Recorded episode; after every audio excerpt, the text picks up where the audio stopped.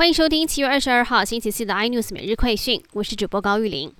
七月二十六号降级进行准备，指挥官陈时中表示，降级不等于解封，还是要遵守防疫的规范。推测防疫规定会做调整，但是要完全回到以前的生活，目前看来不太可能，至少会微调，比如不限制室内用餐人数，健身房也可以开放淋浴间，而打过两剂的疫苗者，应该可以获得更多放宽的优惠。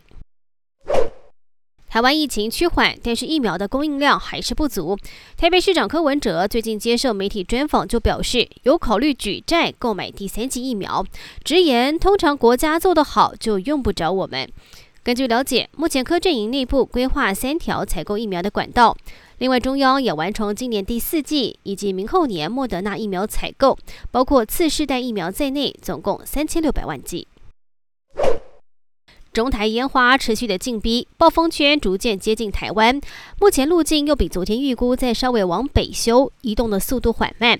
原先预估今天白天可能发布陆上台风警报，不过随着路径出现变化，路警发布时间可能延后到今晚或者是明天凌晨才会发布。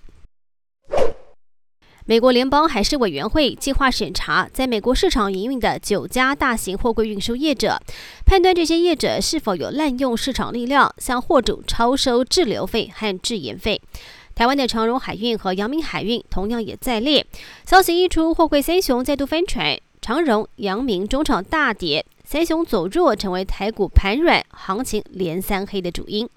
更多新闻内容，请锁定有线电视八十八 MOD 五零四 iNews 最正晚报，或上 YouTube 搜寻三零 iNews。感谢台湾最大 Podcast 公司声浪技术支持。您也可以在 Google、Apple、Spotify、KKBox 收听最新 iNews 每日快讯。